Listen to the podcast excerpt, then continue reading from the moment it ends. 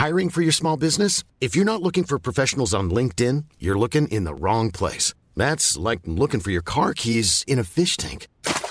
LinkedIn helps you hire professionals you can't find anywhere else, even those who aren't actively searching for a new job but might be open to the perfect role. In a given month, over 70% of LinkedIn users don't even visit other leading job sites. So start looking in the right place. With LinkedIn, you can hire professionals like a professional. Post your free job on linkedin.com slash people today.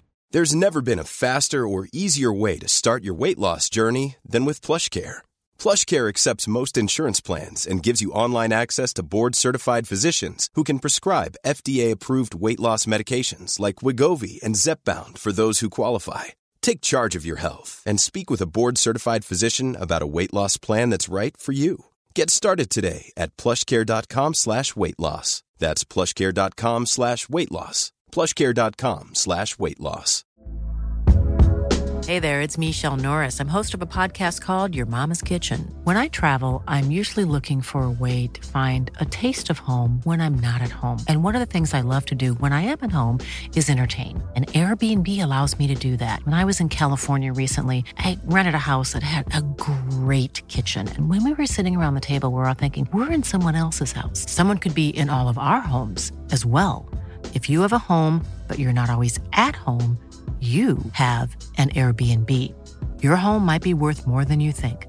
Find out how much at airbnb.com/slash host.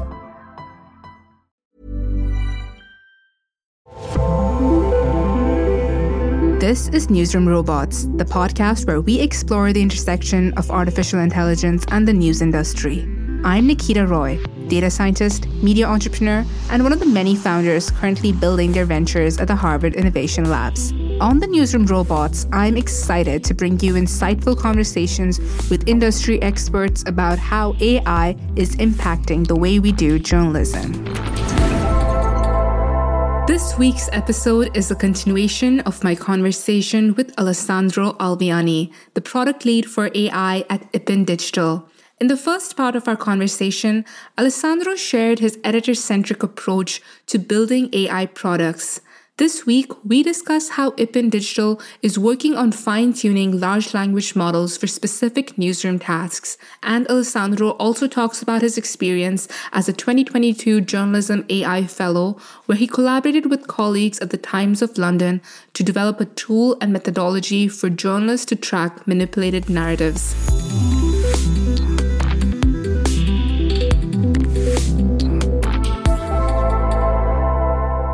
I want to get into actually just go back to those three different examples in the beginning. You spoke about the generative AI products that you have. You have this prototyping tool and also this another ability for summarization and everything included right within your CMS. And then you also have this text to image illustration tool where editors are able to prompt and then get illustrations that can go along with your story ideas. But you also mentioned about the process of fine tuning large language models on your newsroom data.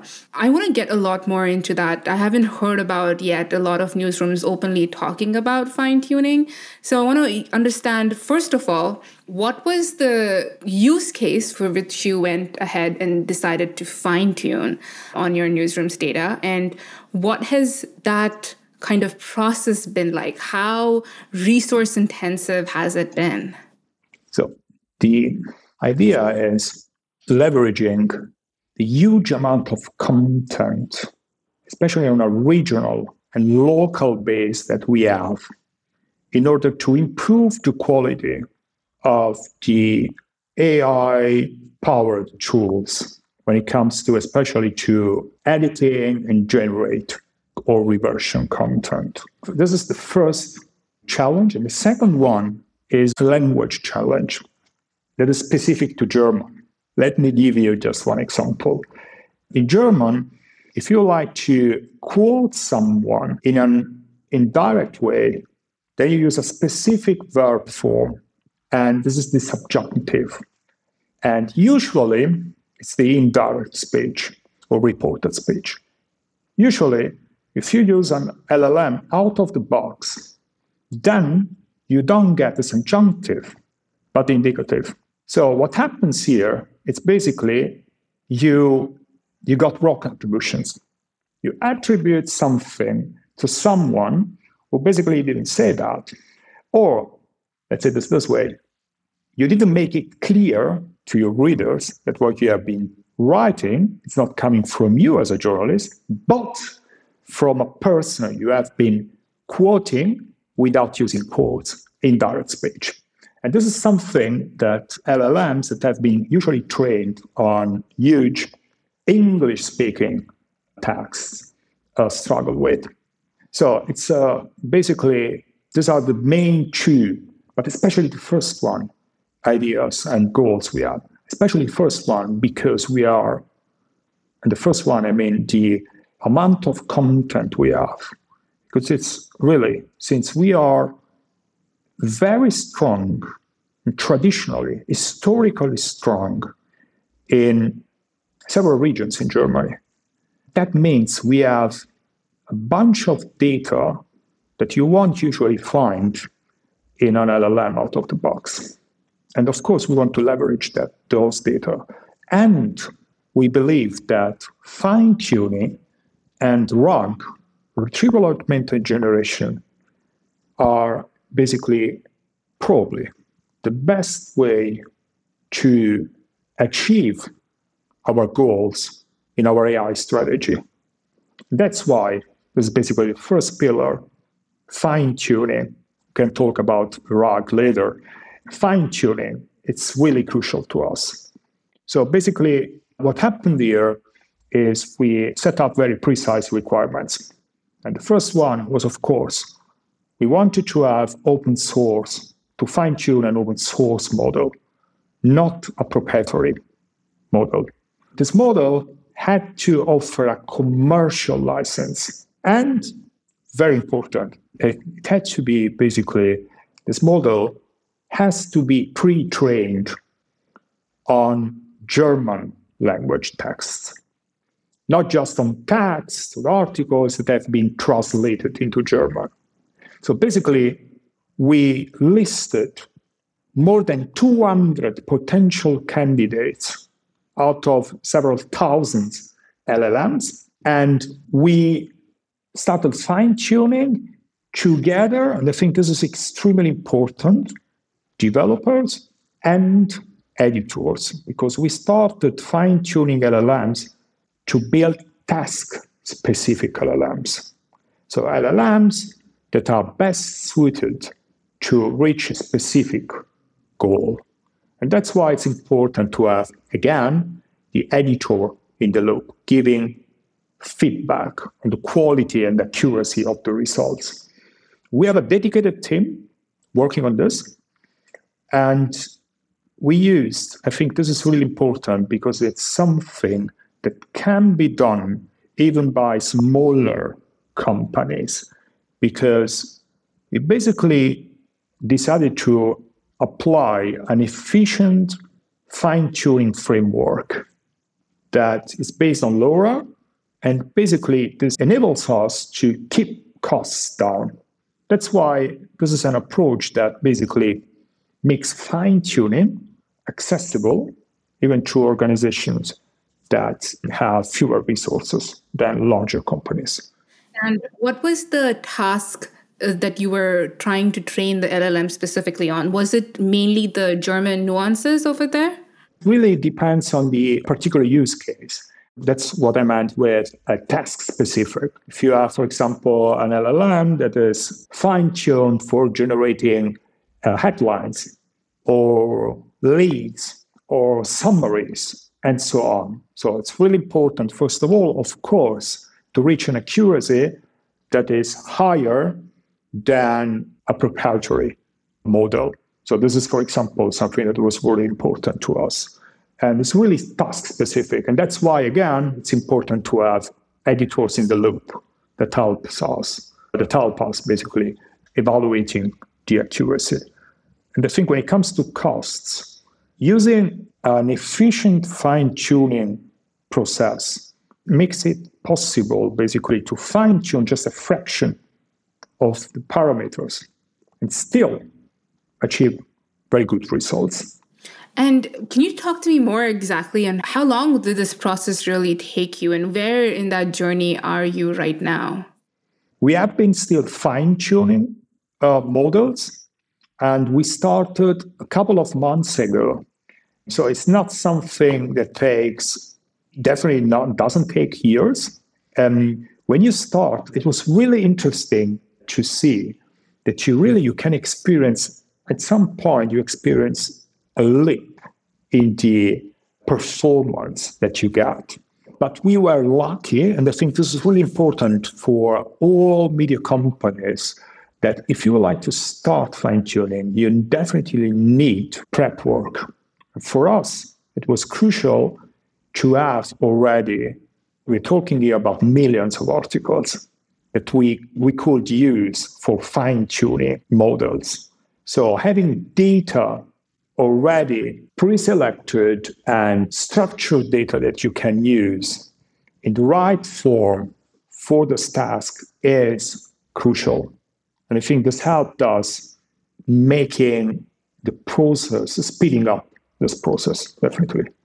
Yeah, exactly. And as you were saying, I think fine tuning is a lot for like language specific tasks and getting them to perform a task. And now when we go to retrieval augmented generation, that's basically kind of creating a chat GPT on a specific knowledge base. So that's able to go and pull out content and then also able to cite where they got this information from. So that's kind of the purpose of retrieval augmented generation. So as you were saying, fine tuning along with RAG as with what we call retrieval augmented generation is basically kind of the sweet spot that you want to get to with your models for any specific task. So can you now talk more about what the purpose of RAG was? Where have you been using that in your um, generative AI use cases?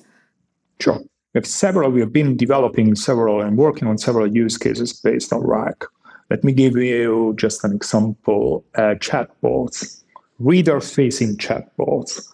Let's assume you are reading a story and you don't have enough context on the story. So basically, you can use a chatbot that is integrated into the article to ask for additional context. And the information that you get are not coming from an LLM.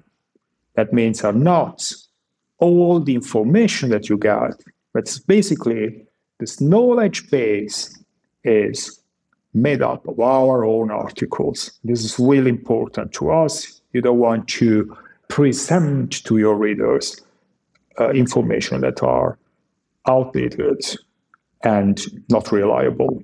And this is just an example. Or you would like to, for example, there's a case of a follow up story. So let's assume there's a criminal case that happened some time ago. So you would like to ask what happened since then. And you have a bunch of articles in your archive on what happened. But instead of basically writing a completely new article since then. So basically, you can, as a reader, you can ask for this information because maybe you would like to know what happened since then. You don't know it anymore. So you're basically using our own article database to generate a reliable answer to that. And still, I think there's a third component that is extremely important to us, and is agents. And building agents based workflow is at least as important as fine tuning and RAG.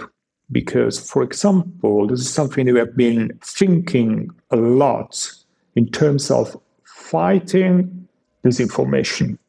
Can you make sure that you use an agents based system to basically double check the information that you have been ideally during the writing process, is it possible to get an assistant that is basically agents based, that is double checking this information for you?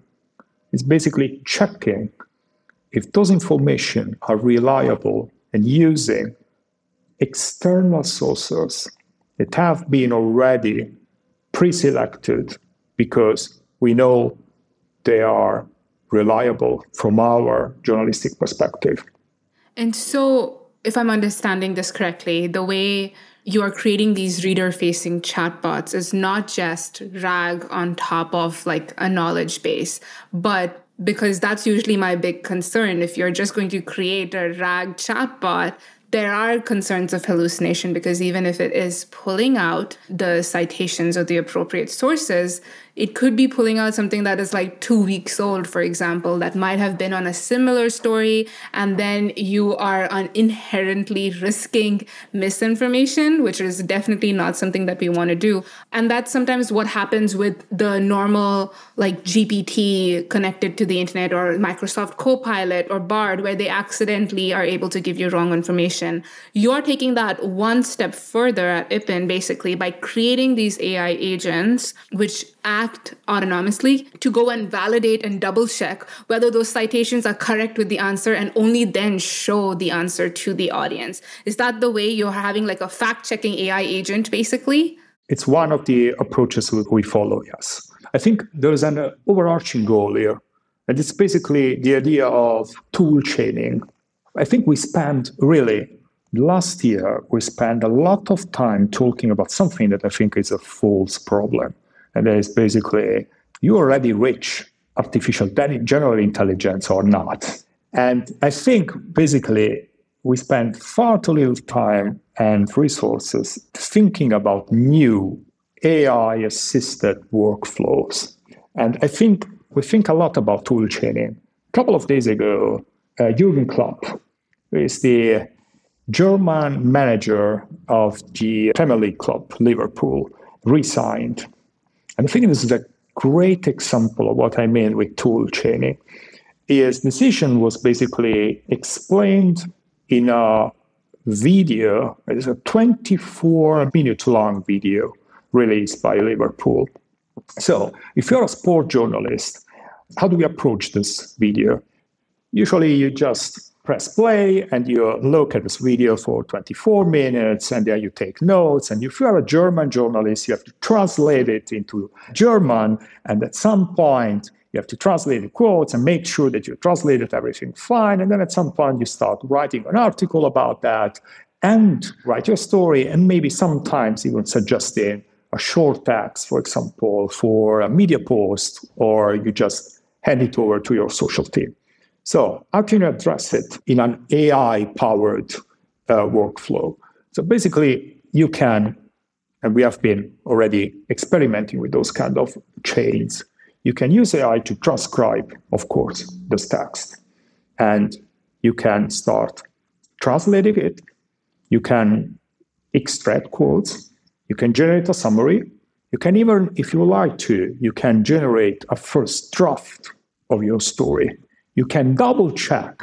That's why it's really important to have the self evaluating system. You can double check over the information that you have in, for example, the extracted quotes or in the summary are in line with the original transcript. And at the end of the day, as a journalist, you have saved a lot of time that you can invest in, for example, writing an opinion piece on this or looking for someone to interview. So it's basically building a modular approach, modules that you can basically combine and based on your need. And that's why I think we talk about a lot so far about single, a silo approach. I, I can build basically an headline suggestion tool. I can build bullet points summary tool, but combining basically the different tools. I think this kind of approach has a huge potential to free up our journalists and give them time they need to do original reporting.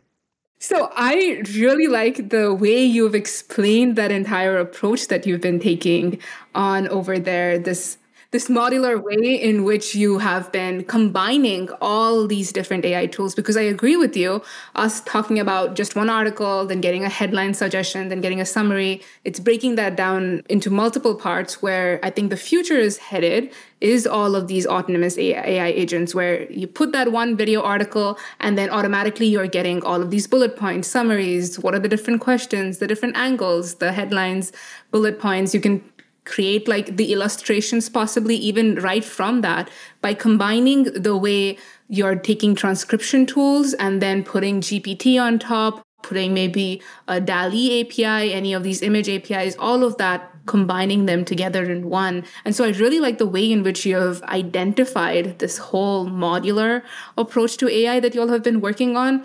What I'm very interested in knowing as well, as you're so involved in AI at Ippen, is where do you put in those guardrails around AI? And how are you kind of bringing in all of those ethical considerations when you are developing your products? I know you have a very editor centric AI approach, but even through that, what are the kind of do's and don'ts that you all have in place? There's no full automation. I think this is really this is key because fully automating applications, AI applications, are probably the best way to destroy trust in the media industry. So that's why it's really important to have uh, this approach is probably just semi automated or half automated, if you like to. And I think when it comes to guardrails, it's really important to think of AI as a supporting tool for our journalists. How can I augment, augment basically the way they work? How can AI system? And I think if you start thinking this way, basically you don't fall victim to the idea that you might develop products top down. And I think this is extremely important. We talked about transparency towards readers. I think this is also an extremely important aspect. It's to educate, it's about educating readers as well, and to make the use of AI transparent. So I, am really curious because you've been diving really deep into all of these different AI experiments and products that you have been building out. So I want to understand more from your experience so far. Where are the major limitations you think that are currently there with large language models that you've been seeing that is right now it's not capable of for newsrooms? I'll give you an example. In our work, we realized that we noticed that quite often LLMs tend to add a short summary at the very end of when you reversion articles, for example, for a different platform, they tend to add a kind of summary. Uh, we don't know why. It doesn't make absolutely no sense. No one wants to have a summary at the end of an article. Nothing makes sense with large language models. Not really. And this is something uh, that, of course, is annoying if you don't build a system to basically avoid this from or prevent this from happening. This is, of course, something you don't want to see online. And this is something that is annoying for editors as well. And generally speaking, I think those are a risk. The risk is that at some point, editors will get used to high quality results coming from LLM and won't be as careful as they are today in reviewing those outputs coming from LLMs. And in order to assess this challenge, we have started, for example, highlighting, for example, quotes or information in the output text and in the original text. So editors can immediately compare the results and see okay, is the quote in the new summary or reversion article really the same quote as in the original article. We have been working a lot on quote accuracy. Something I have one uh, a year ago I worked with. It's that time of the year. Your vacation is coming up. You can already hear the beach waves, feel the warm breeze, relax, and think about work. You really, really want it all to work out while you're away. Monday.com gives you and the team that peace of mind. When all work is on one platform and everyone's in sync, things just flow wherever you are. Tap the banner to go to Monday.com. Hiring for your small business? If you're not looking for professionals on LinkedIn, you're looking in the wrong place. That's like looking for your car keys in a fish tank. LinkedIn helps you hire professionals you can't find anywhere else, even those who aren't actively searching for a new job but might be open to the perfect role. In a given month, over 70% of LinkedIn users don't even visit other leading job sites. So start looking in the right place. With LinkedIn, you can hire professionals like a professional. Post your free job on linkedin.com slash people today. Nick Diakopoulos as well on this challenge. And since then, we're still struggling with this challenge. I think we found very good and reliable way to fix that. Mm, but still, you want to make sure that editors don't just rely on a technical solution and double check everything. What's the solution? How are you trying to uh, make sure that the code is accurate? Basically, we implemented an advanced approach that is based on the approach we built back then together with Nick Diakopoulos. So basically, what we do is, first of all, it's extracting quotes. And in the first step, and the second step is telling the LLM to perform a task and make sure that those quotes that have been extracted in the first step remain unchanged. And this is something that you can do on a personal level if you just work at home with your ChatGPT. But if you try with ChatGPT, but if you try to basically scale, and please be aware that we as Ippen, we basically run around 60 news portals all across Germany. We have around 250 online editors across nine editorial offices. So, when it comes to scale a particular use case, you want to make sure that you have a reliable solution that is not built on using on your own a prompt telling first the AI to extract the quotes and then reinsert them. Because you want to basically, what we have been trying to do is making sure that editors don't need to prompt LLMs themselves. They have other strengths. Their strength is our reporting.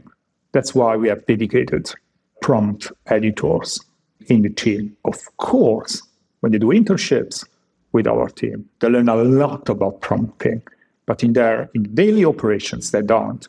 So it's a combination. How do we approach this challenge? It's a combination of a two step approach in prompting and combined with this system that we have built together with our AI engineers to highlight the content in the output text in order to make it easier for the editors to double check the, con- the output content with the original and compare it with the original content and see if it matches. Really, that makes the work easier, I would say, for editors because sometimes just the human tendency to just overlook certain things, you are building in those kind of checkpoints for people to just make sure by highlighting the original versus the new AI generated ones, it's easier for people to just make sure that they don't miss out on a quote and make sure that it is factually correct and it's not misquoting anything because even though you've built in all of these different checkpoints within the AI system and all of these techniques, it still has the capability from time to time to accidentally make a mistake because we still don't have, it's not deterministic. Like with these large language models, we don't know how they might perform. And you don't want to miss out on that one case that goes wrong and it goes on your website and then leads to AI issues. So I really, I find that very kind of fascinating the way you have thought through that entire process over there. And there's so much of AI innovation here to unpack, really, Alessandro. This is really fascinating. I feel like I can talk to you about days for it, but I just quickly want to know is there any other kind of innovative projects your team's currently working on that we need to keep an eye out for? Like any exciting things on the horizon right now? I think the reversioning is something we have been focusing a lot on, and personalization. And I mentioned the idea of building and the approach to building chatbots. As well, this is just one of the approaches we have been taking right now. Self assessing the output is a huge topic. And of course, we would like to expand the number of use cases we apply it on. What do you mean by self assessing the outputs? Like you all are creating the and then your team self evaluates all of the different outputs. Are you putting that across through editors or just within your team? It's basically when it, when I talk about self evaluating, it's basically it's the idea that an LLM is able to basically self evaluate the quality of the and we want to expand the number of, of use cases we use this approach for.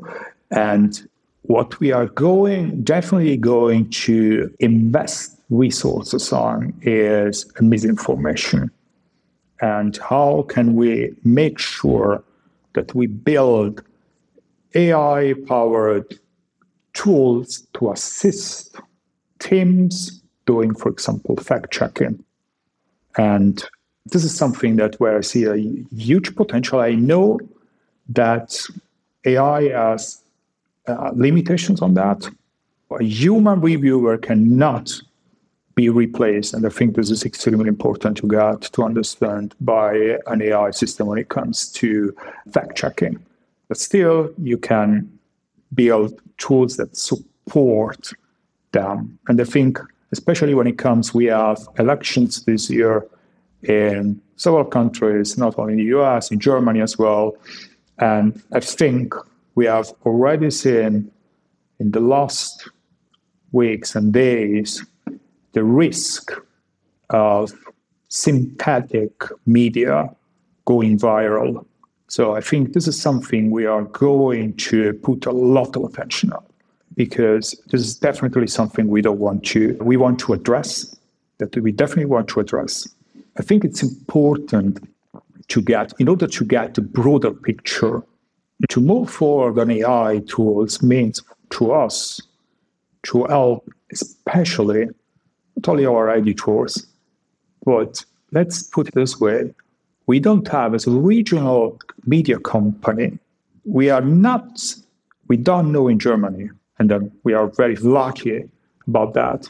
We don't have situation like news deserts in the US, but still, we struggle finding enough journalists on a local level and a regional level.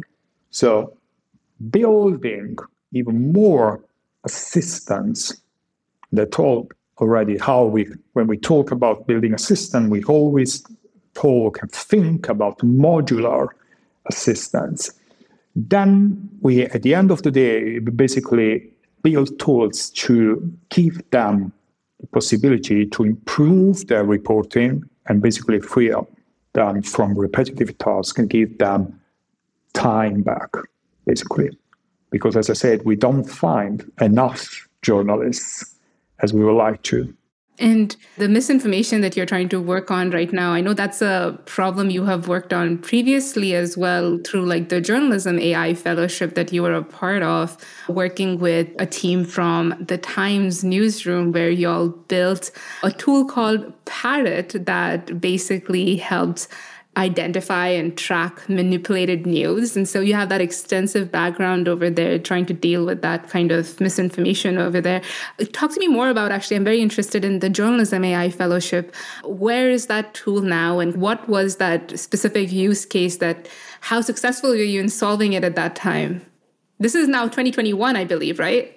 It was 2022. It was 2022. And I can remember we present um, tool during the Journalism AI Festival at the beginning of December 2022. And I can remember right before the Journalism AI Festival, I prompted ChatGPT, and ChatGPT was released back then, just a week before the Journalism AI Festival. And I asked ChatGPT to give me a list of uh, sites Uh, you can find basically US run biolabs in Ukraine. And of course, US biolabs is one of the narratives, manipulated narratives we studied during this fellowship.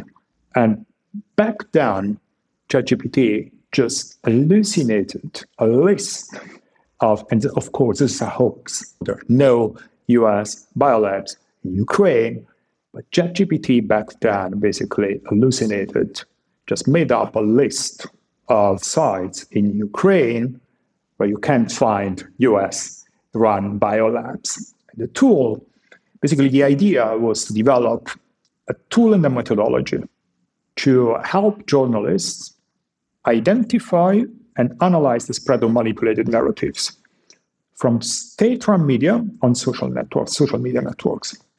So basically, the idea is to use AI, and the goal was to use AI to create an early warning system for journalists. And basically, the idea is to detect coordinated efforts to push manipulated narratives into the media landscape. And so basically, what we what we've done back then is collecting over 400,000 articles from state-run media outlets from Russia, like Russia Today or Sputnik, and we basically selected 25,000 articles about Ukraine, and we grouped them semantically into 200 topics, and we used it was just a six months project. So we used a pre-trained machine learning model to assign a propaganda score to each of those narratives of topics and each article. And then back then you could still use the academic and developer access to Twitter, to X.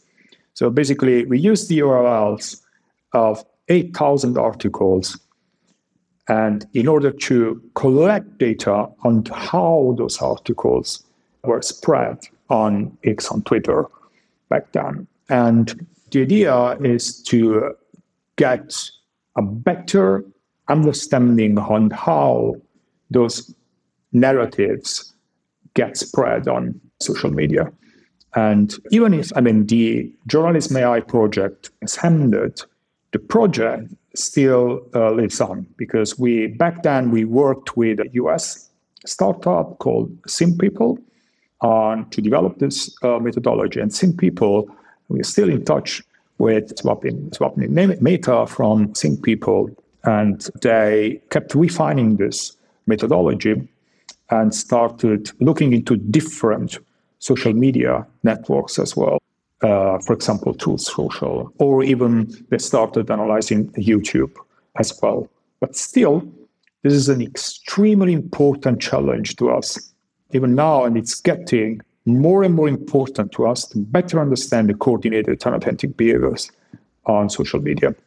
We have been working on writing assistants for our editors, meaning that during the writing process, an AI powered system will recommend relevant information from reliable sources. And here is again combination of RAG and agents and from external sources to enhance the article. And of course, we would like to use a similar model to interact as well, to interact with documents, and personal documents. And a second project we have as well is enhanced reversioning. Basically, leverage data to create even more personalized, more targeted versions of an article. And we see there a huge potential uh, for our readers. Can you give me more of an example of what you mean by what level of personalization are you talking about there? There are several possible approaches we have been. Let's assume you are more interested in getting background of a story. We can basically serve you with this kind of story or with this that version of the article that is putting the background of a story or it's serving, delivering additional information because you are more into because we know you're more interested in this kind of information. This is basically, and I think this is extremely fascinating, was this old concept of modular journalism. It's something we call intelligent content. And it's the idea that you can basically you see an article as a modular piece of content. And this is usually something that is, if you do it manually, it's an extremely time consuming task. But now you have the possibility to do it in a reliable way and to enhance article even more. And but still, when it comes to versioning, a reversioning article, it's also about building and generating versions for different platforms. We have been, of course, looking, and we we see huge potential there as well. It's basically starting and different formats as well, written article to audio or to video, and so on. So starting playing across platforms and across formats, but always, and I think it's extremely important, always within very clear guardrails and always having the human in the loop.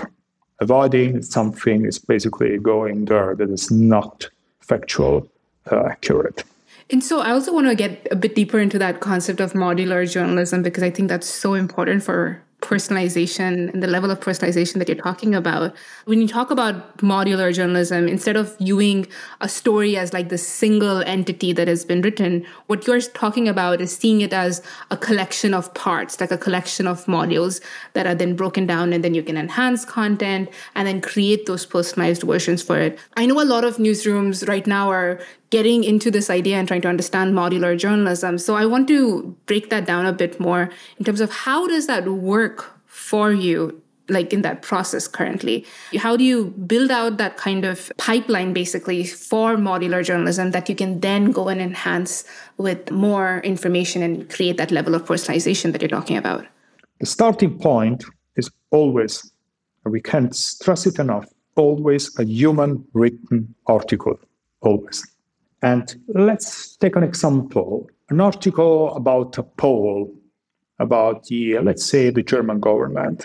Our, basically, there are several ways you can. By the way, this is a real example. We have been a use case. We have been working with our colleagues from the politics uh, department. Let's assume you have a story about a poll. Basically, there are several ways you can explain that story for example, you can say something like the uh, governing coalition is basically losing more and more supporters in Germany. You could say that this way. Or you could, you could say something like the, let's say, political party, specific political party, without going into details, is getting more and more traction. These are basically two completely different story angles. And there are readers, and I think this is the next step publications within our network, where you can basically serve the story that is the same story written by a journalist, but with two different angles, from two different angles. You can serve the story to different readers and different publications. And basically, we have been experimenting on it in two different ways. So you can as a political journalist, you can decide which kind of story angle you want to get from an LLM. And you get different stories based on those story angles that you have manually picked. Or you get suggestions. Let's assume you're not an experienced political journalist. You get suggestions about different story angles. So you get the possibility basically to deliver not only to different readers, but as I say, to different news portals, different story angles from different stories that are manually written. The journalist is involved at all in all stages. First of all, manually written. At the end of the journey, manually reviewed. And in between, you have AI as an editorial, basically an editorial assistant for you. I think this is the approach that helps us cater and build out a more personalized news experience, something that I've been talking a lot about because when you go onto social media or you go onto any of these algorithms, they have this personalized experience built in for you. And that's something which modular journalism would be able to help us create more of a personalized reading experience, create that news experience for audience because at the end of the day when they come and they're opening your app they want to see something that's also tailored to them and rather than something that's generic. And that's the innovation you have. It's not just like a print newspaper now digital but you're also creating that experience for readers that's there this conversation has just been so fascinating, Alessandro. There's so much I feel like I'm here to go in more deeper into all of this. I'm very excited to hear a lot more about all of these writing assistants and the innovation that's going to come that you've been working on a lot more. But I'm also very curious, the man behind all of these these products that you are helping out building at editorial AI products at Ippen, how are you using AI in your own personal life? What has that impact been for you? in very different ways. Just an example my girlfriend is, is German, is from Berlin. I was born in Italy. My girlfriend has been trying to learn Italian for a while. So basically, we developed basically a multi-pronged process, let's say this this way, in the ChatGPT app to help her learn additional words and phrases. And basically, this is a language assistant for her and it's a sort of, yeah, a system that can even ask questions and even correct answers. She's actually very happy with that, I will say. I love it.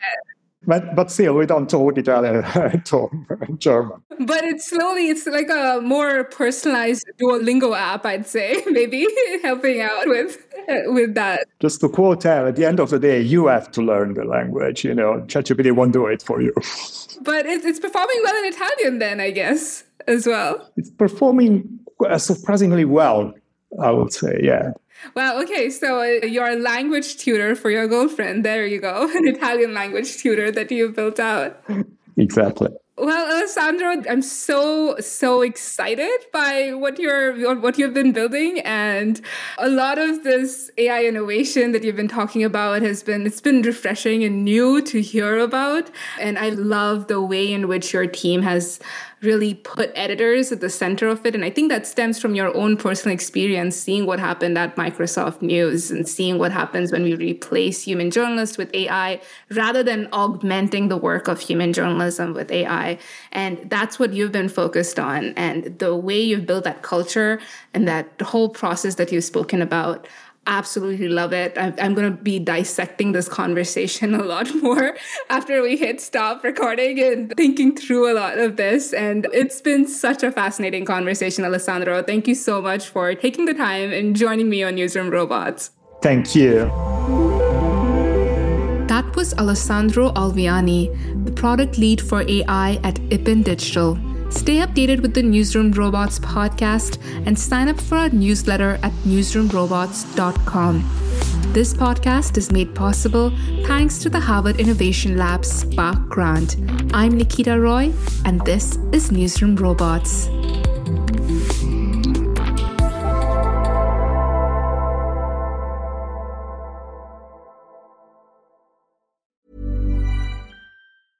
Hey, folks, I'm Marc Maron from the WTF Podcast, and this episode is brought to you by Kleenex Ultra Soft Tissues your ally to help tackle your allergy symptoms this season. I love the change of seasons, but nobody loves pollen and all those other things floating in the air that make you sneeze during this nice weather. Kleenex Ultra Soft Tissues are hypoallergenic and allergist approved. So fight back against watery eyes and runny noses without worrying about irritating your skin. For this allergy season, grab Kleenex and face allergies head on.